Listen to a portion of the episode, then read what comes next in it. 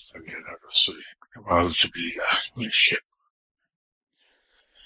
اللہ الرحمن السلام علیکم خواتین و حضرات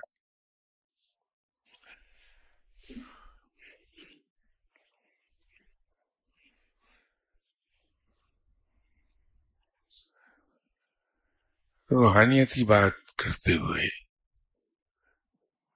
اکثر ایک ٹرم سننے میں آتی ہے مشاہدہ۔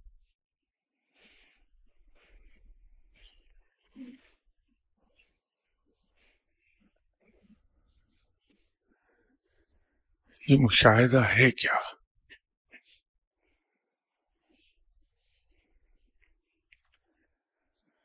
اس ضمن میں یہاں اکثر بات ہوئی کہ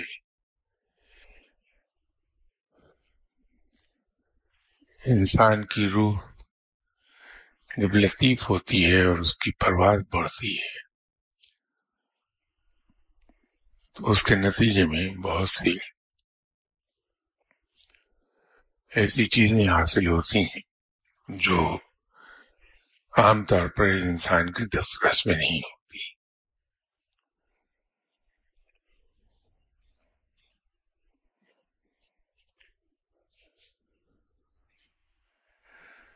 مشاہدہ بھی انہیں میں سے ایک ہے۔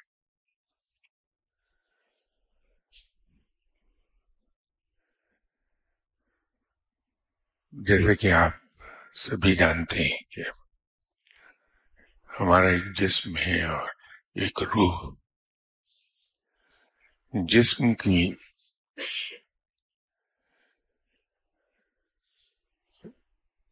ساخت ایک مخصوص ہے جو ہم سب کو نظر آتی ہے۔ اور رب تعالیٰ نے انسانی جسم کو مٹی سے بنایا ہے۔ اس کا ذکر چند اتوار پہلے ہوا تھا کہ وہ مٹی کہاں سے تھی، اس کو کھنکھناتی ہوئی مٹی کیوں کہا گیا؟ پھر کس طرح سے اس مٹی کو بیس دن تک پانی میں رکھا گیا اور وہ پانی کہاں کا ہے؟ یہ سب یہاں چند اتوار پہلے ذکر ہوا تھا۔ انسانی جسم تو مٹی سے بنایا گیا، لیکن انسانی روح نور کا حصہ ہے۔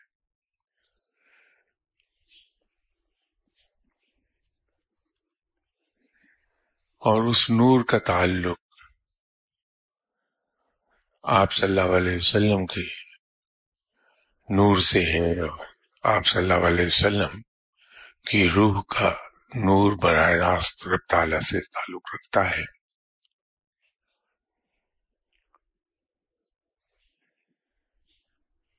جب ہم رب کی بندگی کرتے ہیں اور رب کی بندگی بھی اس انداز میں کہ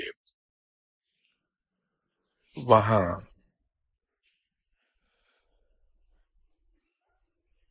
کوئی بھید بھاؤ نہیں ہوتا۔ صرف ایک ہی خیال ہوتا ہے کہ ہمارا رب لائق عبادت ہے۔ وہ اتنی عظمت والا ہے، سب سے عظیم تر ہے کہ وہ لائق عبادت ہے۔ اس کے ادنا سے بندے ہیں۔ ہم اس کی عبادت کریں۔ جب اس جذبے سے انسان رب کی عبادت کرتا ہے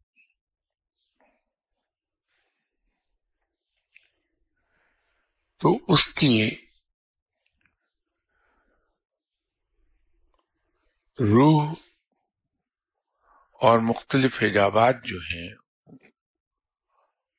ان کے درمیان جو فاصلہ ہے وہ کم ہوتا ہے۔ جب وہ حجابات اٹھتے ہیں، تو اس کو جو چیزیں دکھائی دینے لگتی ہیں، وہ مشاہدہ کہلاتا مشاہدہ ہے۔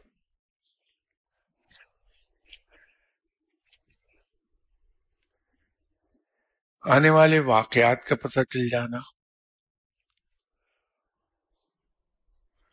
آنے والے کل کو دیکھ لینا۔ یہ مشاہدہ کی سب سے نچلی سطح ہے۔ اسی طرح ولایت میں کشف سب سے نچلی سطح ہے۔ ہم اپنی کم علمی کی وجہ سے ایک غلط فہمی میں مبتلا ہے کہ جس ولی اللہ کو کشف حاصل ہے وہ بڑے بلند مقام پر ہے۔ کشف ولایت کا انتہائی ادنا ترین مقام ہے۔ اسی طرح جب حجابات اٹھتی ہیں، انسان کا مشاہدہ شروع ہوتا ہے۔ تو آنے والے کل کو دیکھ لینا، آنے والے واقعات کو دیکھ لینا، ان کا مشاہدہ کر لینا، مشاہدے کی ادنا ترین قسم ہے۔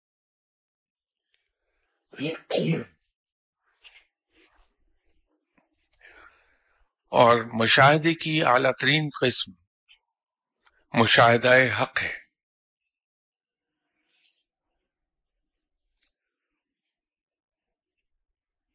جب کوئی ولی اللہ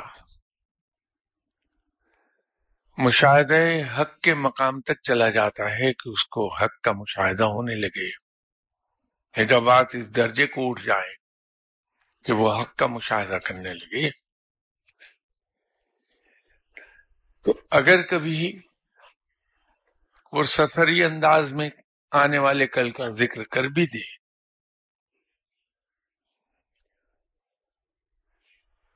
تو وہ کبھی آپ کو وقت کا تعین نہیں کر کے دے گا۔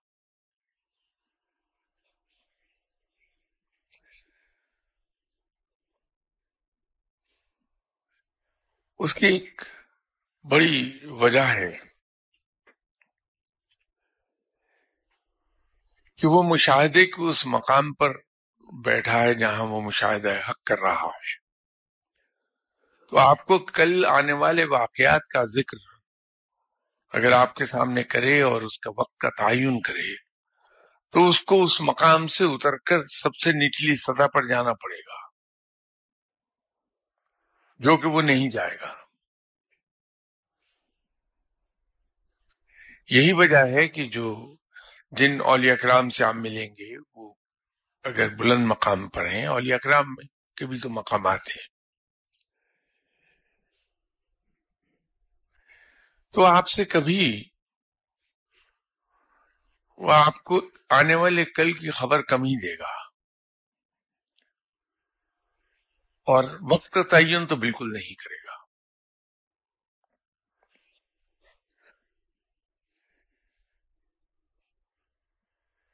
لیکن ہمارے یہاں ہم لوگ یہ اصرار کرتے ہیں کہ آپ بتائیے کب تک ہو جائے گا۔ اس کا جواب کبھی نہیں دے گا۔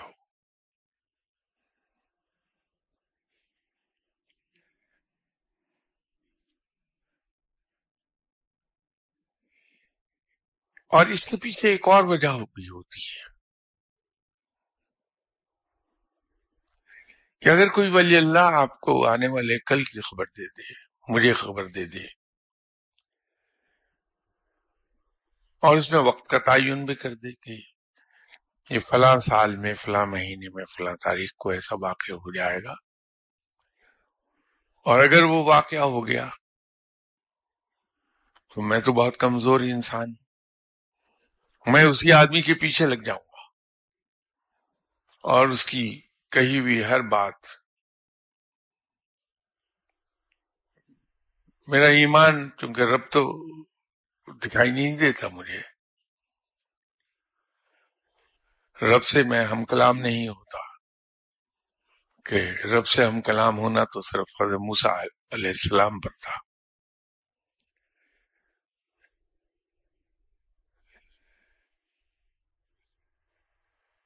لیکن وہ آدمی میرے سامنے ہے، وہ ولی اللہ میرے سامنے ہے۔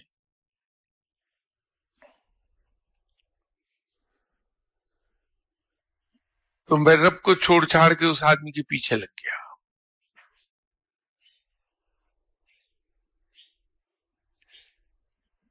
تو میں تو بھٹک گیا۔ اب میرے بھٹکنے کا گناہ کس کے سر پر آیا؟ وہ شخص جس کے ذمے تو یہ کام تھا کہ وہ میرے جیسے گناہ گار شخص کو راستہ دکھائے، رب کی راہ دکھائے، رب کی طرف راغب کرے مجھے۔ تو اس نے مجھے بجائے رب کی طرف راغب کرنے کے اپنی طرف راغب کر لیا یہ باتیں کر کے۔ تو میں گمراہی کی طرف گیا تو اس کا سارے کا سارا گناہ اس آدمی پر آ گیا۔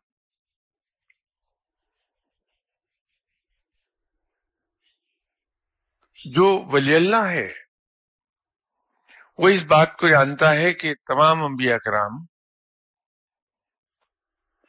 وہ دنیا پر میں اتارے گئے تھے، اس لیے کہ وہ لوگوں کو صحیح سمت کی طرف لے جائیں اور وہ سمت کیا ہے؟ رب ہے۔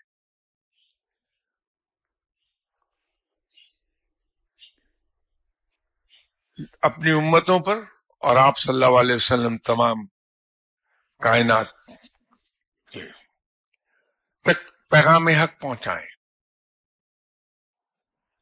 آپ صلی اللہ علیہ وسلم سے پہلے جو انبیاء کرام دنیا میں آئے، وہ اپنی اپنی امت تک محدود تھے۔ تو قرآن پاک کو جب ہم پڑھتے ہیں، تو ان تمام انبیاء کرام کے بارے میں کہیں نہ کہیں ذکر آیا۔ کہ وہ اپنی امت پر اتارے گئے۔ وہ امتوں تک محدود تھے، لیکن آپ صلی اللہ علیہ وسلم رحمت للعالمین کہلائے آپ صلی اللہ علیہ وسلم تمام عالمین کے لیے پیغمبر ہے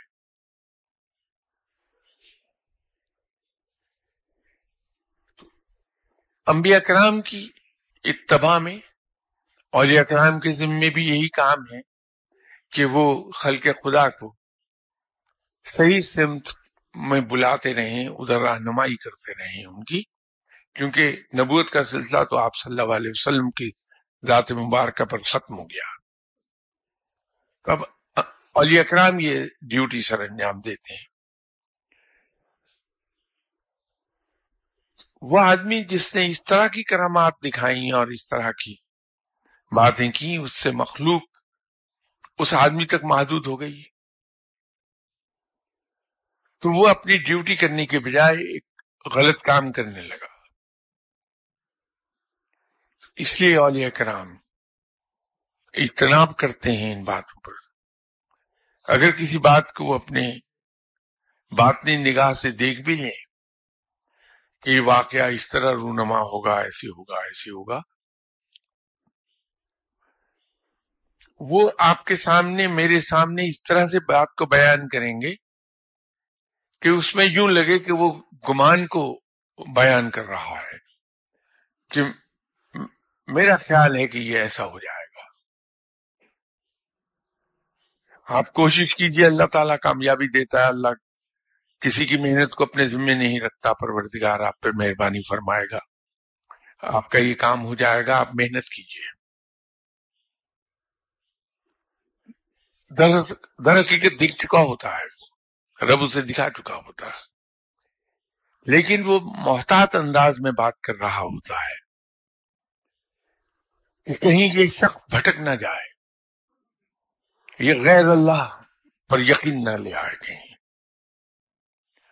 تو وہ اس طریقے سے بات کہتا ہے۔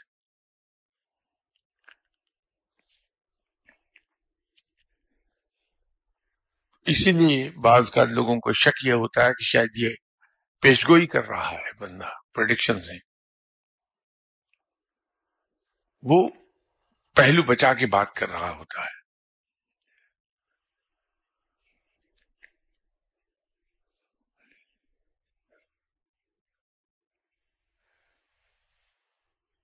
جب کوئی ولی اللہ مشاہدے کے اس ادنا ترین مقام سے گزر جاتا ہے جہاں وہ واقعات کو دیکھتا ہے۔ اور وہ اس مقام پر چلا جاتا ہے جہاں حجابات اٹھ رہے ہوتے ہیں اور مشاہدہ حق کرنے لگتا ہے۔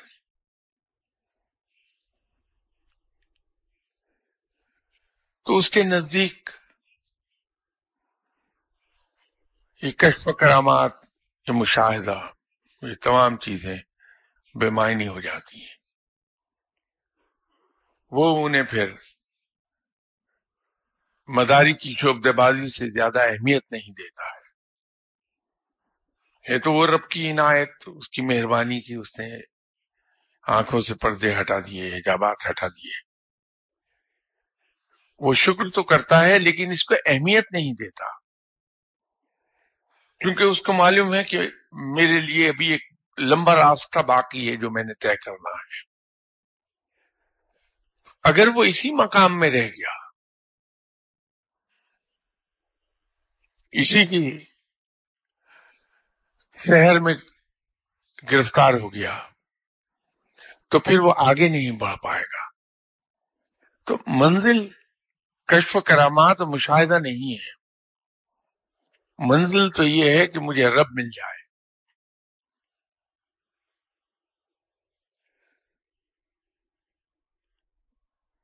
میں نے یہاں ذکر کیا تھا کہ جس بزرگ کے اللہ تعالیٰ ان کے درجات بلند فرمائے۔ جن کی خدمت میں میں بیٹھتا تھا۔ تو ایسی باتیں اکثر اس وقت کرتے تھے جب میں ان کے پاس تنہا ہوں اور کوئی تیسرا آدمی نہ ہو۔ تو مجھے فرمانے لگے کہ تو اردو سپیکنگ تھی تو اسی لہجے میں بات کرتے تھے۔ کہ میاں، میں نے تو ایک دن اللہ سے کہا کہ اٹھا، اپنا سب کچھ لیا مجھے تیرا کچھ نہیں چاہیے۔ صرف اپنا ذکر چھوڑ جا۔ اب اس بات نے مجھے ایک دم سے ڈسٹرب کر دیا۔ ہر ان پڑھ اور کم علم انسان کی طرح۔ میں نے بھی وہ ظاہری الفاظ کو دیکھا۔ تو میں کام کیا کہ یہ کیا کہہ رہے ہیں؟ گھر آیا۔ جہاں نماز پہ بیٹھا تھا۔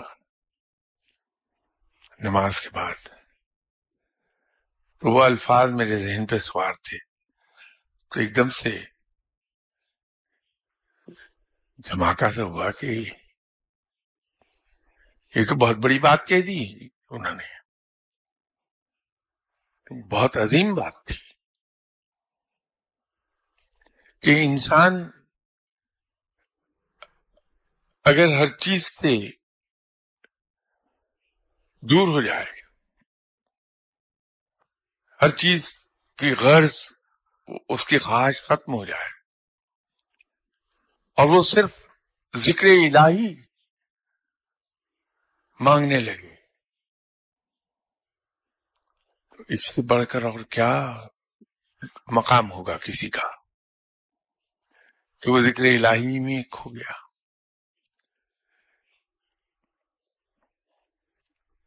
میرے جیسا گناگار شخص جو اہمیت دیتا ہے روپے پیسے کو، دنیاوی کاموں کو اولاد کو، جائیداد کو، مال و زر کو۔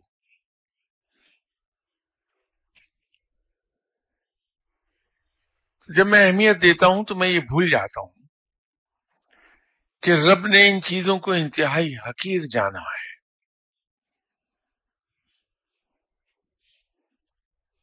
ان چیزوں کی وقت اتنی سی ہے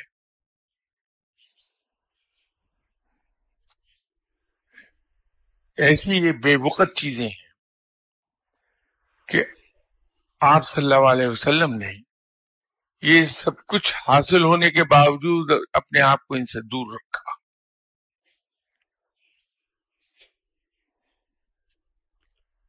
اور ایک دعا آپ صلی اللہ علیہ وسلم نے اکثر مانگی رب تعالی سے کہ یا باری تعالی، مجھے قیامت کے روز مساکین کے ساتھ اٹھانا۔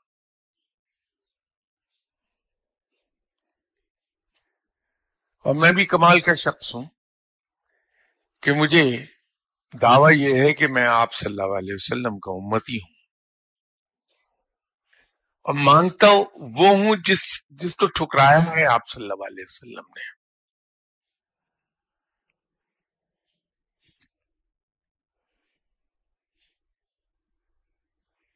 ہم مرے جائیں گے۔ تو میری ترقی ہو جائے، میری ٹرانسفر ہو جائے، میری پوسٹنگ ہو جائے، میرا یہ کام ہو جائے، میرے میری اولاد پاس ہو جائے، میری اولاد یہاں چلی جائے، وہاں چلی جائے۔ لیکن یہ سب کچھ رب سے مانگتے ہوئے ہم کبھی یہ نہیں سوچتے کہ رب تعالیٰ نے ان چیزوں کو بڑی حکارت کے ساتھ کنڈیم کیا ہے۔ یہ بڑی ایک عجیب سی بات ہے کہ ہمارا ذہن ادھر کو نہیں گیا کبھی۔ یہ سوچ آئی ہی نہیں۔ میں اس میں الزام نہیں دے رہا کیونکہ میں خود بھی یہی کام کرتا ہوں۔ تو اپنے آپ کو کون الزام دے؟ ہماری سوچ ادھر کو نہیں جاتی کہ یہ چیز جو ہم مانگ رہے ہیں۔ یہ تو رب کے نزدیک انتہائی حقیر ترین چیز ہے۔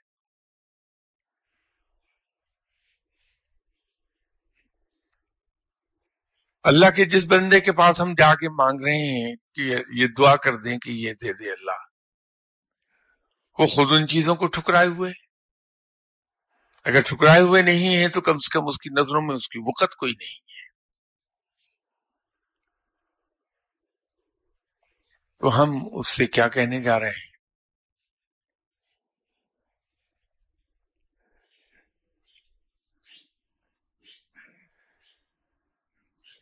بات مشاہدے کی ہو رہی تھی۔ میں معافی چاہتا ہوں، موضوع سے ہٹ گیا تھوڑا۔ مشاہدہ۔ ہو نہیں سکتا حاصل انسان کو کسی طرح بھی۔ کشو و کرامات حاصل ہو ہی نہیں سکتی۔ کیونکہ یہ تو وہ شہر ہے جس کے چاروں طرف ایک انسرماؤنٹیبل فصیل قائم ہے۔ ایک ایسی دیوار جس کو سکیل نہیں کیا جا سکتا۔ اور اس شہر میں داخلے کا صرف ایک دروازہ ہے۔ اور وہ ہیں آپ صلی اللہ علیہ وسلم۔ اس لیے کہ یہ تمام جہتیں ولایت کی، یہ تمام انعامات علم کے۔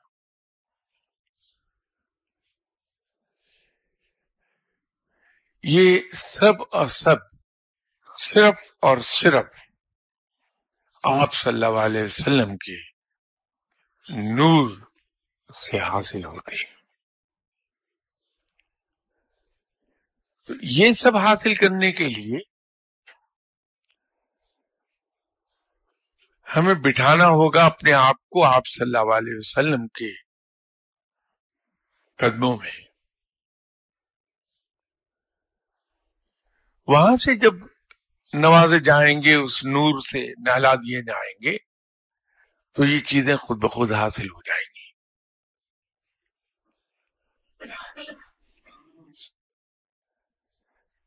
رب تک پہنچا ہی نہیں جا سکتا۔ وقت کہ ہم آپ صلی اللہ علیہ وسلم کی دہلیز کو نہ پکڑ لیں۔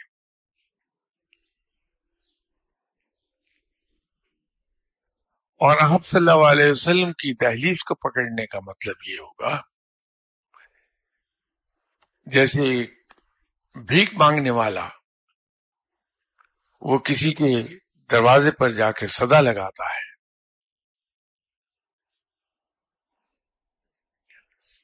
وہ صدا لگاتا ہے ان الفاظ میں جو اس گھر کے اندر رہنے والے کے دل پر اثر کر جائے۔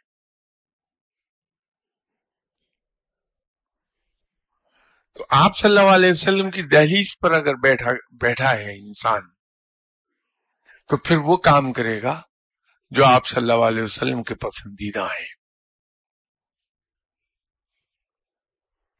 عرف عام میں وہ سنت کی پیروی کرے گا پوری طرح سے۔ زندگی کو ڈھال لے گا سنت کے عین مطابق کہ چھوٹے سے چھوٹا فیل، بڑے سے بڑا فیل عین سنت کے مطابق ہو جائے۔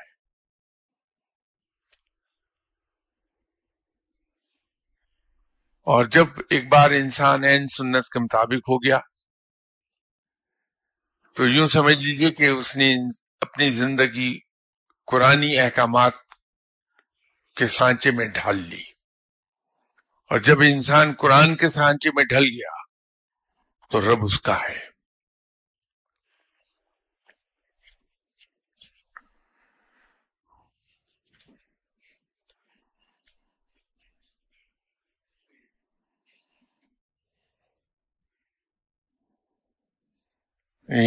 کسی صاحب نے بہت خوبصورت بات لکھی اور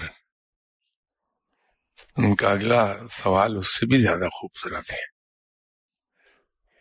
آپ کے پاس اکثر سوالات دہرائے جاتی ہیں، جس کے لیے میری تجویز ہے کہ میں سوال، سوالات کے تمام سوالات پہلے ٹیپو صاحب یا صابر صاحب سے مارک کر کے آپ تک جائیں، تاکہ جن سوالات کا پہلے جواب دیا جا چکا ہے وہ دہرائے نہ جائے بہت خوبصورت بات ہے۔ لیکن اس سے زیادہ خوبصورت اگلی بات ہے کہ یہ کہنے کے بعد انہوں نے پھر سوال دہرا دیا۔ دل سے تمام آلائشیں ختم ہو جانے کی کیا نشانی ہے؟ بھائی، اس پہ کئی ایک نشستوں میں گفتگو ہوئی ہے۔ اور تیسرا سوال بھی دہرایا ہوا ہے کہ مرید کو اپنے مرشد سے محبت، عقیدت اور احسان مندی کا اظہار کرنے کے لیے کیا کرنا چاہیے۔ تو یہ بھی اس پر بھی کئی بار بات ہوئی ہے۔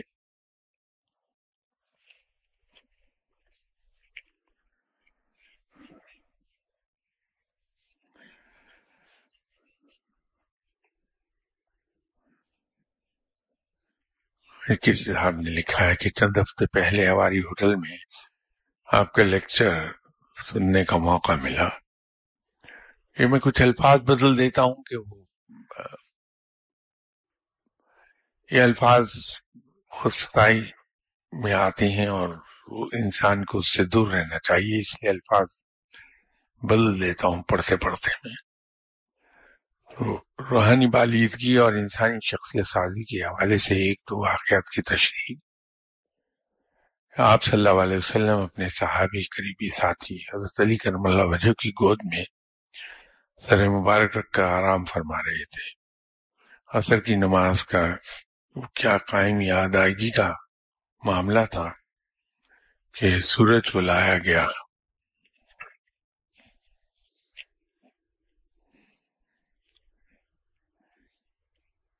یہ ابھی جو بات ہو رہی تھی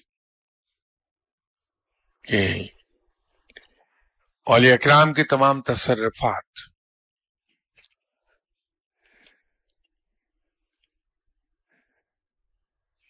در حقیقت محتاج ہیں آپ صلی اللہ علیہ وسلم کی روح مبارک کے نور کے۔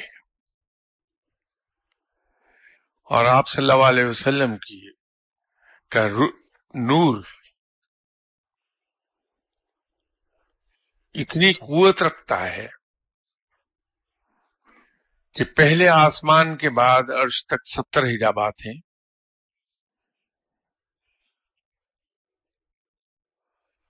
اگر ان پر اس نور کا براہ راست عکس پڑ جائے پیور حالت میں، تو وہ بھسم ہو جائیں گے۔ اگر پوری مخلوق پر آپ صلی اللہ علیہ وسلم کے نور کا براہ راست عکس پڑ جائے، تو یہ تمام مخلوق مر جائے گی۔ اس میں ایسی شدت ہے۔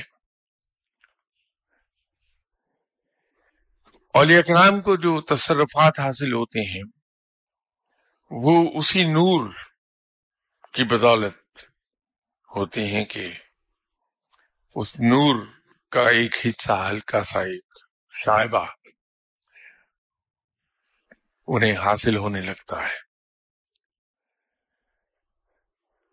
یہ علی اکرام کا ذکر کر رہا ہوں اور ان کو جن کو ایک ہلکا سا شائبہ جو کسی پیمانے پر میئر بھی نہیں ہوتا، اتنا کم ہوتا ہے۔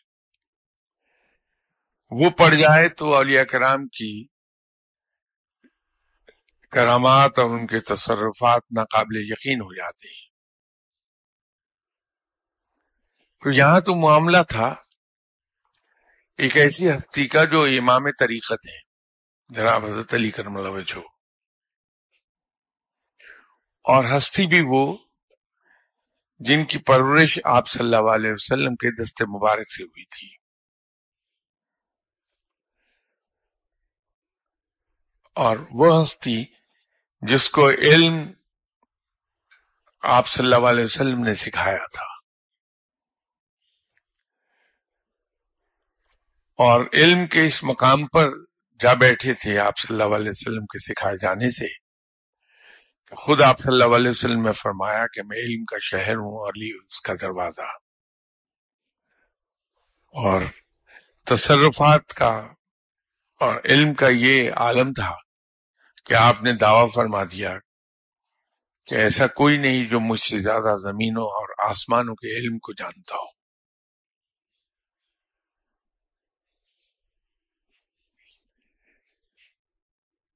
تو اگر ایسی ہستی کو یہ اعزاز حاصل ہو جائے کہ آپ صلی اللہ علیہ وسلم ان کی گود میں سر رکھے آرام فرما رہے ہوں اور وہ اس خیال سے نماز کے لیے نہ اٹھیں کہ آپ صلی اللہ علیہ وسلم بے آرام ہو جائیں گے۔ تو پھر وہاں وہ واقعہ بھی ہو جائے گا جس کو ابھی تک سائنس جس کی توجہ نہیں کر سکی۔ کہ سورج کو واپس لوٹا لیا جائے۔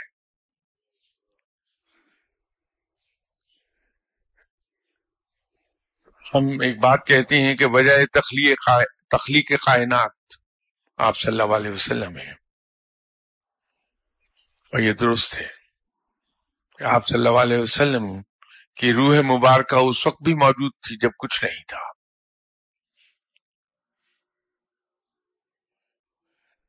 تو جب اس کائنات کی تخلیق کی وجہ ہی آپ صلی اللہ علیہ وسلم ہے تو وجہ تخلیق کائنات اگر آرام فرما رہے ہیں اور حضرت علی کرم اللہ جیسی شخصیت اس آرام سے نہیں ہلتی، اس خیال سے نہیں ہلتی کہ آپ صلی اللہ علیہ وسلم کے آرام میں خلل واقع نہ ہو جائے، تو پھر سورج کا اٹھانا کوئی زیادہ حیران کن بات نہیں رہتی۔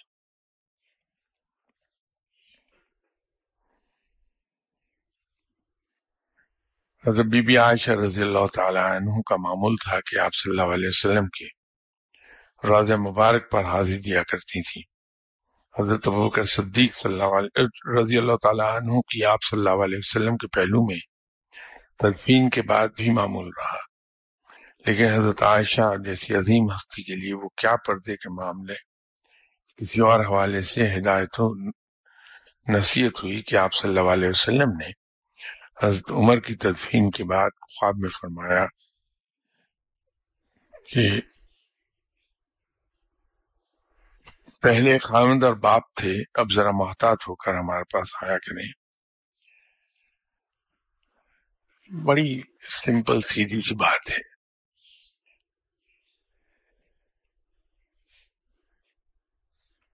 کہ اسلام میں محرم اور نا محرم کا ایک کلیئر کٹ تصور دیا ہے۔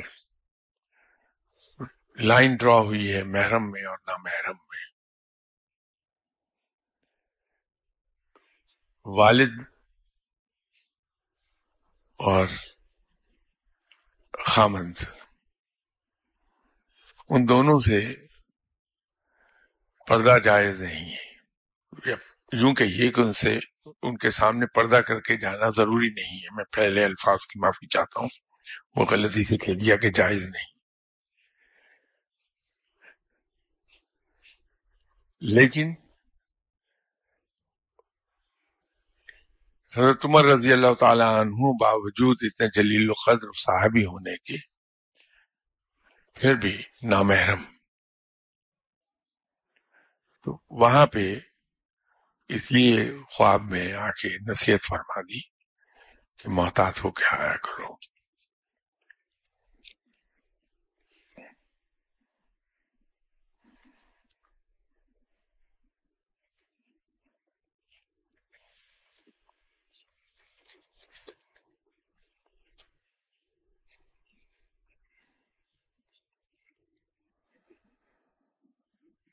نماز فجر کی سنتوں اور فرضوں کے درمیان بسم اللہ کے ساتھ سورہ فاتحہ فورٹی ون ٹائمز پڑھنے کے فوائد بتا دیں۔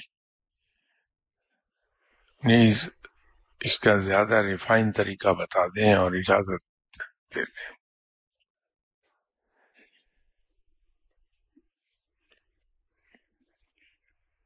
دیکھیے، آپ کی خدمت میں ایک گزارش یہ ہے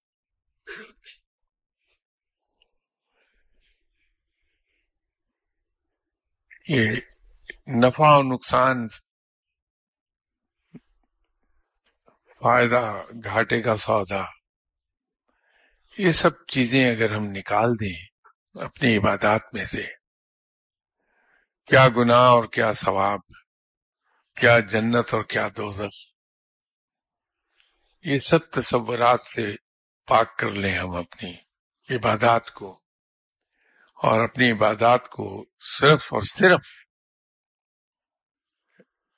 ادھر لے جائیں کہ یہ میں اپنے رب کی عبادت کر رہا ہوں جو لائق عبادت ہے۔ اس کے جواب میں مجھے رب کیا عطا فرماتا ہے؟ یہ حق میرے رب کا ہے۔ لیکن چونکہ بڑا رحیم و کریم ہے تو گمان یہی ہے، بلکہ گمان غالب ہے کہ وہ ہمارے لیے بہتر کرے گا اور یقیناً ایسا ہی کرتا ہے وہ۔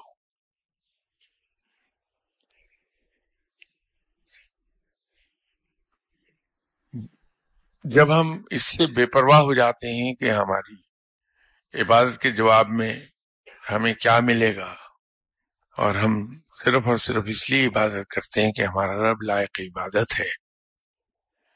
تو پھر وہ کچھ اللہ کے یہاں سے عطا ہوتا ہے جس کو کبھی ہم نے سوچا بھی نہیں ہوتا۔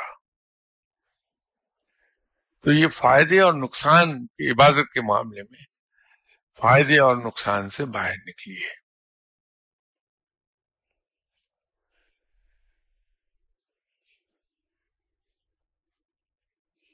ایک خاص مشہور آدمی ہیں، میمن ہیں۔ تو انہوں نے خود اپنے بارے میں جوک سنایا تھا۔ کہ وہ ایک میمن کسی گڑھے میں گر گیا تھا۔ وہ شور مچا رہا تھا کہ ہے کوئی جو مجھے باہر نکال لے۔ تو لوگ آئے، وہ بےچارے اپنے کپڑوں کی بھی پرواہ نہیں کرتے تھے۔ زمین پہ لیٹ کے نیچے اپنا بازو لٹکاتے تھے۔ لو بھائی ہاتھ دینا۔ تو میں منشور مچاتے مچاتے ایک دم ہاتھ پیچھے کر لیتا تھا کہ میں کیوں دوں؟ تو ایک اور میمن وہاں سے گزرا، اس نے دیکھا کہ بہت لوگ جمع ہیں۔ کیا ہوا؟ انہوں نے کہا، بھائی، ایک آدمی گر گیا ہے۔ اور شور تو یہ مچاتا ہے کہ مجھے کوئی نکال لے، جب ہم کہتے ہیں کہ ذرا ہاتھ دینا، تو وہ ہاتھ پیچھے کھینچ لیتا ہے۔ تو اس نے دیکھا، اس نے کہا، یہ میمن ہے۔ تم ایک طرف ہو جاؤ، ابھی بھی نکل آئے گا یہ باہر۔ تو وہ صاحب زمین پہ لیٹے ہاتھ لٹکا کے نا لینا بھائی، ہاتھ لینا۔ اس نے فوراً ہاتھ پکڑ لیا۔ تو یہ لینے اور دینے کے قصے سے نکل جائیے۔ صرف رب کو یاد رکھیے کہ ہم رب کی عبادت کر رہے ہیں۔ ہماری سوچ سے کہیں زیادہ انعامات کی بارش ہوگی ہم پر رب کی طرف سے۔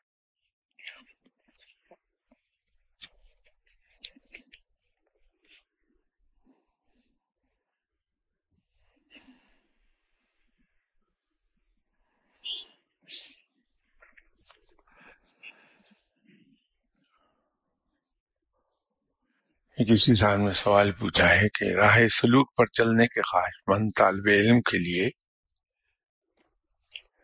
کم سے کم بنیادی معیار اہلیت کیا ہے؟ راہبر کامل کے مل جانے پر۔ راہبر کامل کہ میرا نام دیا ہے۔ کو مرید بننے کے لیے درخواست کیسے پیش کیا ہے؟ ایک بات تو میں یقین سے کہہ سکتا ہوں کہ آپ اہل نہیں ہیں راہ سلوک پہ چلنے کے۔ اس لیے کہ جو آدمی اتنا سادہ ہے کہ وہ مجھے راہبر سمجھ بیٹھے، وہ راہ سلوک پر کہاں سے چلے گا غریب؟ تو پہلے ہی آپ ڈسکوالیفائی ہو گئے۔ مجھے یہ سمجھ کر کہ میں کوئی نیک انسان ہوں۔ یہ غلط خیال ہے آپ کا؟ میں آپ کو پوری سچائی سے بیان کر رہا ہوں کہ مجھ سے زیادہ تو گناہ گار انسان روئے زمین پر کوئی نہیں ملے گا آپ کو؟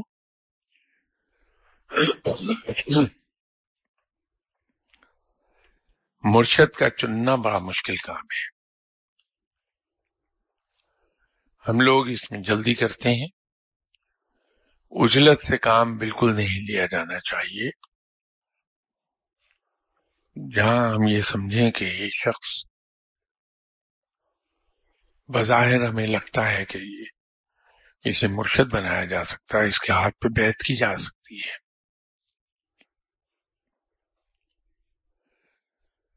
ہم وہاں جا کے بیٹھے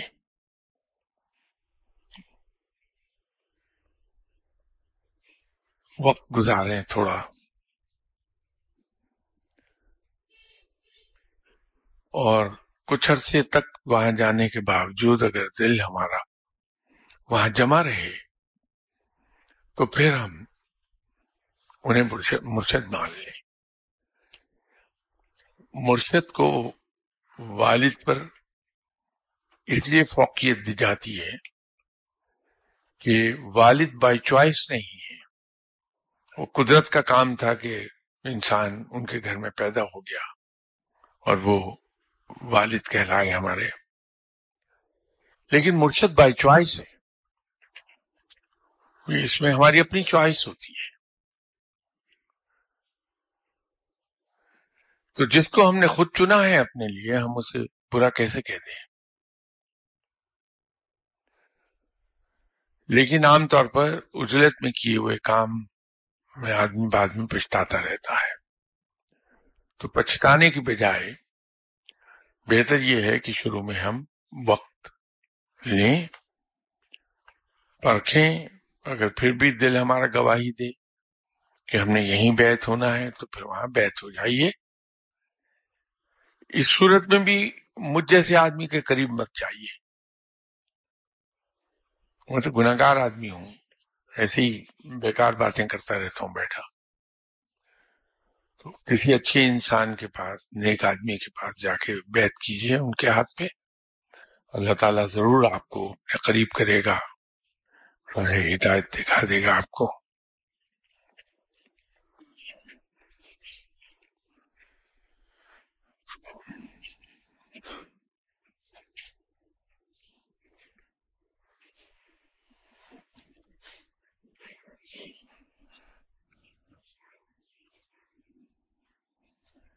ایک سوال کسی نے بھیجا کہ اگر بہت ساری غلطیوں اور پچھتاؤں کے بعد انسان کو اپنی صحیح سمت جاننے کا شوق جنون کی حد تک پیدا ہو جائے، اور وہ جنون باوجود کوشش کے بہت زیادہ مسترب اور خوفزدہ رکھے، اور یہ بھی سمجھ میں نہ آئے کہ جو کوشش وہ کر رہا ہے، ٹھیک ہے کہ نہیں؟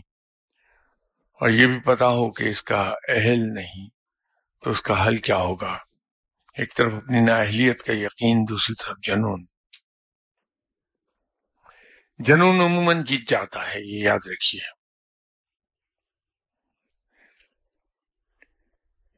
کیونکہ جس چیز کے حاصل کرنے کا جنون پیدا ہو جائے ہمارے اندر، اور ہمیں یہ احساس ہو کہ ہم اہل نہیں اس کے، تو اس جنون کے تحت ہم اہلیت کی طرف چلے جاتے ہیں۔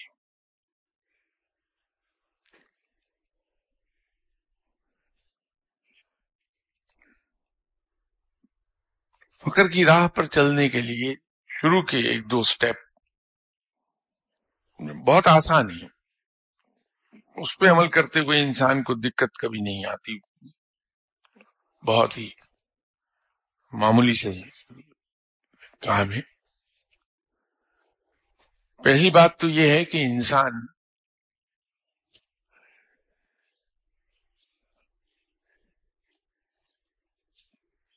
کسی شخص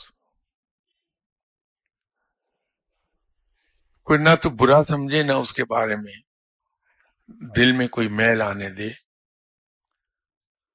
چاہے وہ کتنا ہی بڑا ہمارا دشمن کیوں نہ ہو، ہماری جڑ جڑیں کاٹتا ہو، ہماری برائیاں بیان کرتا پھرے پراپیگنڈا کرتا رہے۔ ہم اس کو دل میں برا نہ سمجھیں۔ ایک تو یہ پہلا قدم تو یہ ہے۔ اور جب آدمی اس پر قادر ہو جائے، تو پھر دوسرا پہلو یہ ہے ہر کسی کے کام آنے لگے۔ جس حد تک ممکن ہوتا ہے انسانی امکان کے اندر رہتی ہے بات۔ وہاں تک دوسرے کی خدمت کر دے ہر رنگ میں۔ اور خدمت کرتے ہوئے کبھی یہ نہ دیکھے کہ یہ دوست ہے یا دشمن، بلکہ اگر اللہ توفیق بخش دے تو پھر آپ کا ترازو دشمن کی طرف ذرا زیادہ جھکا رہی اس خیال سے کہ میں انسان ہوں، شاید کہیں لاشعوری طور پر میں اس کو دشمن سمجھتے ہوئے اس کے ساتھ زیادتی نہ کر جاؤں۔ تو ترازو تھوڑا سا دشمن کی طرف جھکا دے۔ تاکہ اگر کہیں ایسا ہوا بھی ہے تو وہ پھر انصاف کے ذمرے میں آ جائے۔ تو یہ دو کام پہلے کر لیجیے، اس کے بعد تیسرا میں عرض کر دوں گا پھر۔ تو جنون بھی جنون بھی قائم رہے گا اور اہلیت بھی پیدا ہو جائے گی انشاءاللہ تعالی۔ اس کے ساتھ ہی آپ سے اجازت چاہوں گا۔ اگلی اتوار تک بشرط زندگی۔ السلام علیکم۔